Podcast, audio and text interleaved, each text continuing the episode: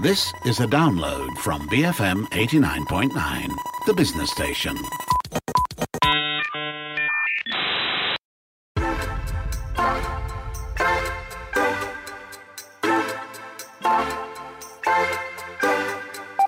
Have you ever wondered what exactly success means to you? Is it money, fame, power, all of the above, or none at all? I'm Darshan Johan, and this is Redefining Success, a show where we speak to passionate people from various fields about their lives, what makes them tick, and what the word success means to them. My guest on today's show is Heidy Quah. She's the founder of Refuge for the Refugees. Welcome to the show, Heidy. Darshan, thank you so much for having me on the show.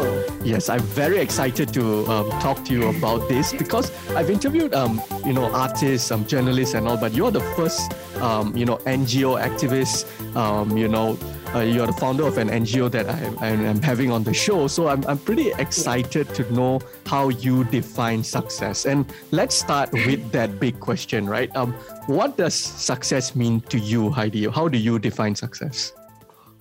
Wow, Darshan, I think that's a really good question. Um, it's something that I've been thinking a lot more lately, right? Because honestly, growing up, I've always thought success meant, you know, being being able to earn big bucks, you know, being right. able to climb up the corporate ladder, um, being able to be extremely influential. But I think, you know, um, the older I grow, the more I realize that success really means um, at least for me, being able to make a positive impact in the communities that I am placed in. And I think that is how I define success, being able to make a positive impact on the communities I'm placed in, whether is it the refugee and migrant communities that I serve, or just being able to be a positive influence to the people around me. Right. So well, let's um, you know break that down a little bit by starting with you know the reason you decided to start your NGO Refuge for the Refugee in the first place. Why did you decide to do this?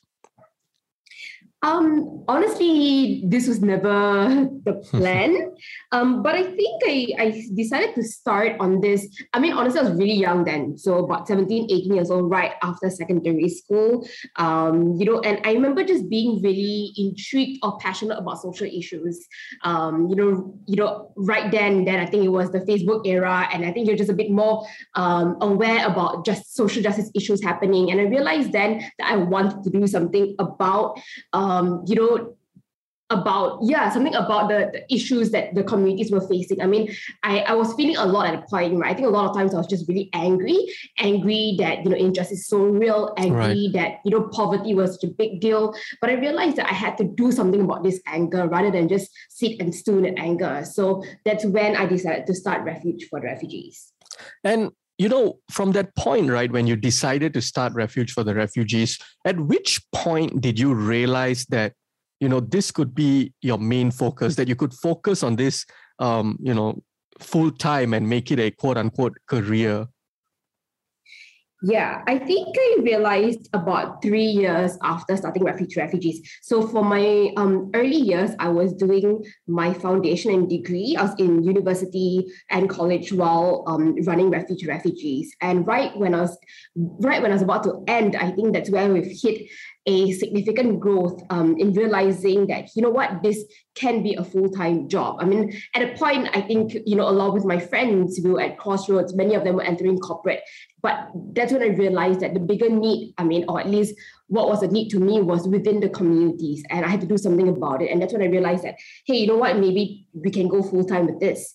Um, and it's been this year actually marks my 10th year into running refuge for the refugees. That's really, really amazing. Now, you know, earlier you brought up that, you know, at one point in your life, um, you thought that um, when it comes to success, it means um, climbing up the corporate ladder or, or making um, big bucks.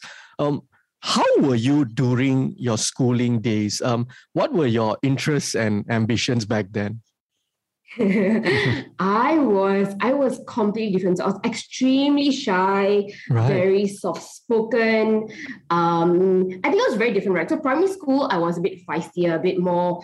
Um, yeah, I I was a bit more outspoken in primary school and came and but when I hit my secondary school years, I was like really shy, quite soft spoken, um, quite timid.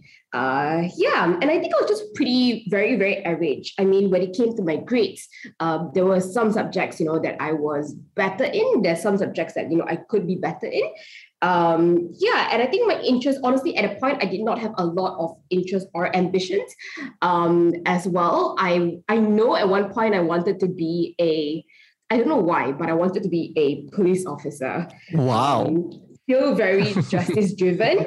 Um, I remember my particular interest back in secondary school. I was actually part of the Christian Fellowship group, um, right. where I was the head of the encouragement department for about two to three years. So I would spend a lot of time actually making cards and writing notes for people and trying to, yeah, in some ways, you know, lift up the spirits of others. I guess so. That is, I mean, as far as I remember, you know, that's that's how far my interest goes. Really in in in art and craft and and seeing how we can um cheer people up. I guess. Right. and and what you know did did your parents have particular like did they sort of want you to or hope that you would do um certain things whether it's something in within the the realm of science or or something did they hope that you would you know um, graduate from uni and then start climbing up the corporate ladder and things like that. Did they did they have um sort yeah. of yeah. well, what was that? Then then how did they sort of um uh, you know, react when you told them that this is what you want to do, refuge for the refugees? so the thing is, I am the youngest of three siblings, right? And all three of us uh, ended up doing finance-related stuff. You know, did our degree in accounting and finance, or degree in finance. Wow. Um, my sister works in a big four. My brother worked in a bank for a while, and so you know, obviously, I was expected to do something along the lines of that, right? But I right. swung the complete opposite end and go like, you know what? Hey, instead of working in finance, let me just see how we can give away money in an NGO instead. um, yeah. So I think like that was where things really shifted. Um, how my I think that was what you know my parents were just hoping all of us you know end up doing um, either working in banks or big fours um, and that's why even in i think was it form four? Uh, there was a year in school that you can get you can take accounts as an elective and i ended up doing that instead. Um, taking accounts as an elective um, just you know so that i could do something accounting related you know when i finally finished school. Um, mm-hmm. Um, so when I when I expressed a lot of interest actually in um, you know doing NGO work, I think for a while it was difficult for them to process. Um, but they saw my passion. I mean, I think my passion right then, then even at a very young age, shown through. Um, I would, you know, after classes in university, I would take the bus down to the refugee school to teach. I would spend my weekends teaching in the refugee school as well. Um, you know, I would then actively get involved in advocacy work. And that's when they realized that, like, hey, you know what, as long as you're passionate about it, um, as long as, you know, you can end up supporting yourself in one way or another, then uh, you can do whatever that brings you joy, I think, because at the end of the day, that's what parents want, right? For the children to do things that brings them joy. Certainly. And what has um, what what drives you to keep um, doing what you're doing? And and um, you know, more than that, right? I'm also wondering if you know, especially when you first started Refuge for the Refugee, um, did you ever need like a day job to sustain this path you've chosen? Yeah, uh, for the first three years, um, when I was still in university, I was actually taking on a couple of part-time jobs. So I was a project manager for a while. Um, I worked in a few uh, project management uh, consultancy firms to help with project management just so that I could earn an income um, to be able to continue supporting myself. So I think that is, yeah. So especially in our early years, I think. So what drives me to keep doing what I'm doing? I think it's really understanding that there is a need out there. Um, I don't know. I mean, I see this a lot. Um, growing up, I never really understood what privilege is, right? I mean, for me, privilege always meant luxury, luxurious holidays, right. um, fancy meals, um, big houses, big cars, um, and and really nice stuff like that. But I think it's only when I started working with the community that's when I realized that privilege means access to education, access to to um, to a voice, um, access. I mean, having a roof over my head, not having to worry about when my next meal is. And this really means, um, and with all of this, you know, how am I um, utilizing my privilege in that sense, right? How can I be a voice for a community that often doesn't get heard? Um, and that's why I guess I keep I, I do what I do, understand it's in me understanding my privilege. So I hope I kind of went everywhere with that, but I hope it makes sense. No, no, you are you're making perfect sense, right? And and so with that in mind, right, especially in the early years where you had to balance um, you know, a day job and also running refuge for the refugees, were there points where you felt like, you know, uh, you know, this part isn't going to work out, that you you might need to, you know, eventually quit and and switch to a corporate job, for example? Yeah, most definitely. I think there were so many instances, and Darshan, if I get to be real, um, even up till today, right, mm-hmm. ten years into it, and I go like, oh man, you know, I am gonna hit thirty in a couple of years. Um, you know, I obviously want to be able to, you know, buy my own house one day, right. or get married, or have my own family, and do stuff like that. And there are points where you know wonder whether is it I mean, I do end up going on a job search and looking for jobs and going like, hey, would it make sense to switch to corporate? Um, yeah, so I think there was there were quite a number of points, I guess, throughout my past 10 years that I've thought about going over to the corporate world. Um, but I know that I I mean, I know that I wouldn't be as fulfilled, I guess, in a corporate job as compared to um, working in uh, the NGO that I'm currently in. Mm, and is that what sort of keeps you um, doing what you're doing now? Um, this idea of fulfillment. Um, and you know that, like you said, like you know, if I if you switch to a corporate job, there's going to be more money, but you are very fulfilled doing what you're doing now. Is that what um, sort of yeah. made you like co- continue to persist down this path? Yeah most definitely. I think it's it's fulfillment at the end of the day. I mean when i think back about um, you know quite a number of over the past couple of years i've been offered different opportunities that came with money. Um, i realized that like yeah as tempting as it is uh, it wouldn't be quite as fulfilling as um, the work that i'm currently doing now. And when i ask you know what keeps me alive what keeps me getting out of bed every morning what keeps me excited um, it would be definitely fulfillment um, in serving the communities Right.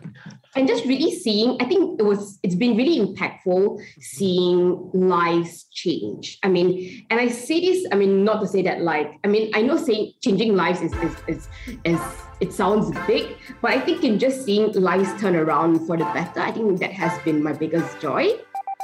We do need to go for a very quick break. On the show with me today is Heidy Quah. She's the founder of Refuge for the Refugees.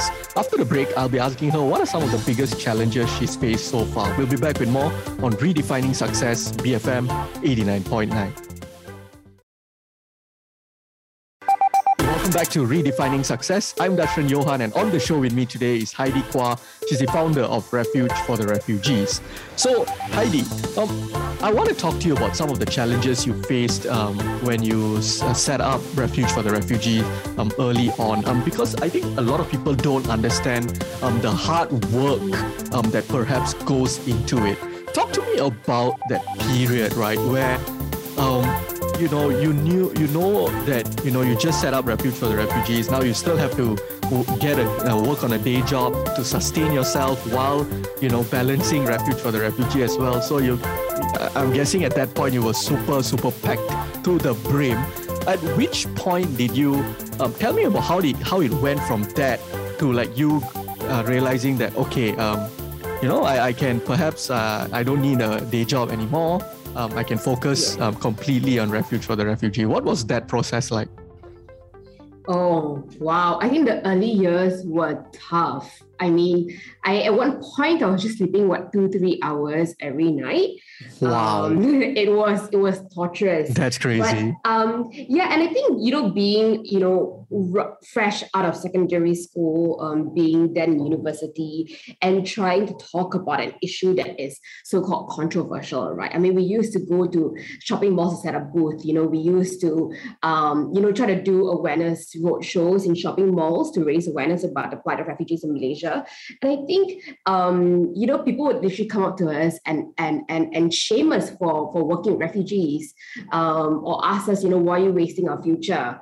Um, and and these conversations often happen. So I think those were some of the biggest challenges, not just in trying to um, get through to people and and and and tackle xenophobia in that sense, and and get people to just understand, you know, the struggles that the community face. But more than that, it was it was the funding. Um, you know, we started with zero connections, zero network. How do we even begin to fundraise um, to support schools um, to put kids through um, the education system. Um, right there and then, I think uh, another big struggle was also um, looking into human trafficking cases. So we um, do look into quite a number of human trafficking cases, and and I think kind of being thrown into the deep end of dealing with syndicates, um, you know, and having to kind of worry about our safety. Right. I think that forced me to grow up really, really quickly. So um, I think it's you know when you're kind of new to the system, it's kind of figuring out how it works, right? How do you file a police report? Um, what entitles you to? Uh, how do you even rescue a child from a human trafficking ring? I mean, I, I never went to school for any of this, so I think the learning process was very very steep. But I'm thankful for very good mentors um, that have been walking us through and being so kind with their networks and knowledge um, each and every time we reach out. Mm. And what has been your proudest moment so far? Hmm. I think one of my proudest moments would definitely be um, seeing my kids come a full cycle. So a lot of the students that I first started teaching when I uh, when I started about 10 years ago. Uh, now many of them are resettled. Um, but the ones that are here are actually working in other NGOs or working to serve their own communities. So uh, I've got one of my students, her name is Angela. Um, I started teaching her, I think, when I was about 18 years old, and now she's 21. Um, and now she works in a shelter caring for victims of domestic violence. Um, and she's learning to develop her own voice and being a fierce advocate. And, and I think that makes me extremely proud, seeing the kids that we once sought in to come a full cycle and, and, and speak up for their, their communities on their own. Now, Heidy, I'm very curious, right? Because uh, you know, different industries, um, people who are passionate about different things measure growth differently. As someone who runs uh, an NGO, um, how do you measure growth? Mm, good question. I've been asking myself that a lot lately. Um, it's honestly hard to measure growth uh, given that you know we're working with people, you know, with no set KPIs in right. place, if that makes sense. Um, but I think I measure growth based on the depth of the relationships um, that we have with the communities that we serve. Um, and, and I measure growth based on seeing how many of them come out of maybe either the cycle of poverty or gain access to higher education, um, or even just learn to be advocates uh, on their own. Um, and I think that to me is the biggest indicator of growth um, seeing them, you know, not just depend on another community or you know another NGO to support them, but then taking um, taking it into their own hands and seeing how they can um, be their own leaders. I mean, uh, find ways to generate income for their own communities, and I think that's how I measure growth. Um, and I guess for me personally, I measure growth based on, I think I used to chase numbers and statistics a lot, honestly, um, because that's how the world typically measures growth, right? Based on number of schools that you set up, based on um, number of policies that you've changed. But um, I think more more recently, the past two years, I've learned to measure growth based on um, my understanding of the needs out there and how best to serve the communities.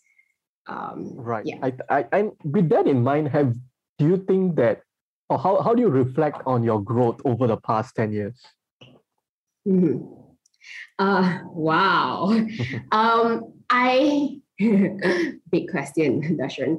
Um, I think, I mean, I would definitely think that I've grown leaps and bounds. Um, I've learned to pick and choose my battles. I used to be super chili would you know, just passionate about everything under the sun and expect instant change overnight. Right. Just really critical about systems, critical about a lot of things, you know. Um, and I was just constantly running on, honestly, a lot of anger. Right. Um, now as I'm, you know, over the past 10 years, I've learned to pick and choose my battles. I've learned when to stay quiet, but when to still speak out with conviction. Um, you know, I've learned to uh, sit with the community and ask them. I think I used to, when I first started, it used to be like, okay, I will go to a community and we will in, immediately start formulating plans about, you know, what they need, what sort of help they need, right? But I think over the years, I've definitely learned to sit with the community and have them tell me what they want want us to do instead. And that's when we realized that our work has become the most effective when we partner with the community leaders to serve the needs um, that is relevant to them and not, not push, not us pushing our ideals down their throats, if that makes sense. Um, yeah, so I think those has been my two biggest growth points. I've definitely grown a lot in conviction, um, conviction, uh, grown a lot in, in being justice driven as well. Uh, I've grown a lot in courage. I think I used to be a lot more timid. Now I've learned to hit back where it matters. Um, but also, more importantly, I've grown to learn to how i guess i've learned over the years how to drown um, quiet the noises i think people are extremely opinionated um, about how you should be doing things um, and often honestly i think maybe five six years in i started you know when when the work became a bit more public facing um, i started getting very distracted by what people were telling us to do um, people on strangers on social media but now that you know I'm a bit more older, I've learned to just quiet down the noises and to learn to listen to the community leaders instead, um, to work with them and and and and meet their needs, you know, where they are. Hmm. I think that's absolutely yeah. fantastic. Now, what does it feel like doing something you love? Hmm. um, definitely a lot of it's it's been a lot of joy, a lot of joy, a lot of fulfillment, but also a lot of hard work. I think when you do what you love, people don't, I mean, I think sometimes when we talk about doing what we love, it's over romanticized. Um, people think that it's a you know perfectly easy journey. Mm-hmm. Um, you know, you don't you wake up every day excited. Um, if I get to be honest, uh, it's not it's a lot of hard work right so when you do what you love it's extremely it brings you a lot of joy it brings you a lot of fulfillment but i think work becomes a lot more emotional um, right. and that's something that you know i'm trying to juggle with right because it hits so much more close to home um, based on your values and your convictions. Yeah, but I think doing what you love is really important. I know that I am the only reason why I can keep going for the past 10 years is because this is what I really love doing. And I find complete joy and fulfillment um, in doing what I do. What advice would you give young people who are contemplating, um, you know, to work at or start their own NGO, but are afraid that there's no future um, for them in the industry, um, if you can call it that? Yeah, that's a really good question. I think, you know, I would, the advice I'll give young people is to, um, you know, if you're passionate about it, go full go fully into running the NGO. I mean, um, if you're passionate about something, your passion ends up shining through, and there will be ways to monetize your expertise after. And I say this um, being someone that had to learn to do that, right? Obviously, nobody goes into you know NGO work to get rich. Right. Um, but but I think there is um, the world has come to a place where they're a lot more aware um, both the corporate and, and everyone else, they're a lot more aware of hitting their ESG goals, being a lot more aware about social uh, justice issues, and, and people are a lot more empowered to take action, I guess. So if you are passionate about, you know, doing NGO work, you know, fighting for a cause, there will be ways to monetize it through consultations, um, through, uh, you know, being on boards, you know, working with corporates to improve their policies.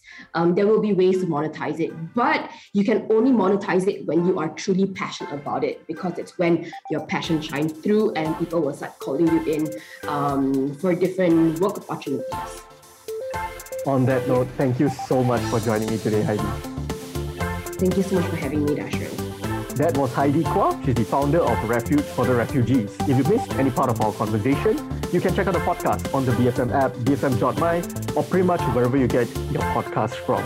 Look up Redefining Success. I'm Darshan Johan, BFM 89.9.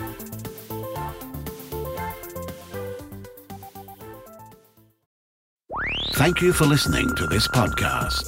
To find more great interviews, go to bfm.my or find us on iTunes. BFM 89.9, the business station.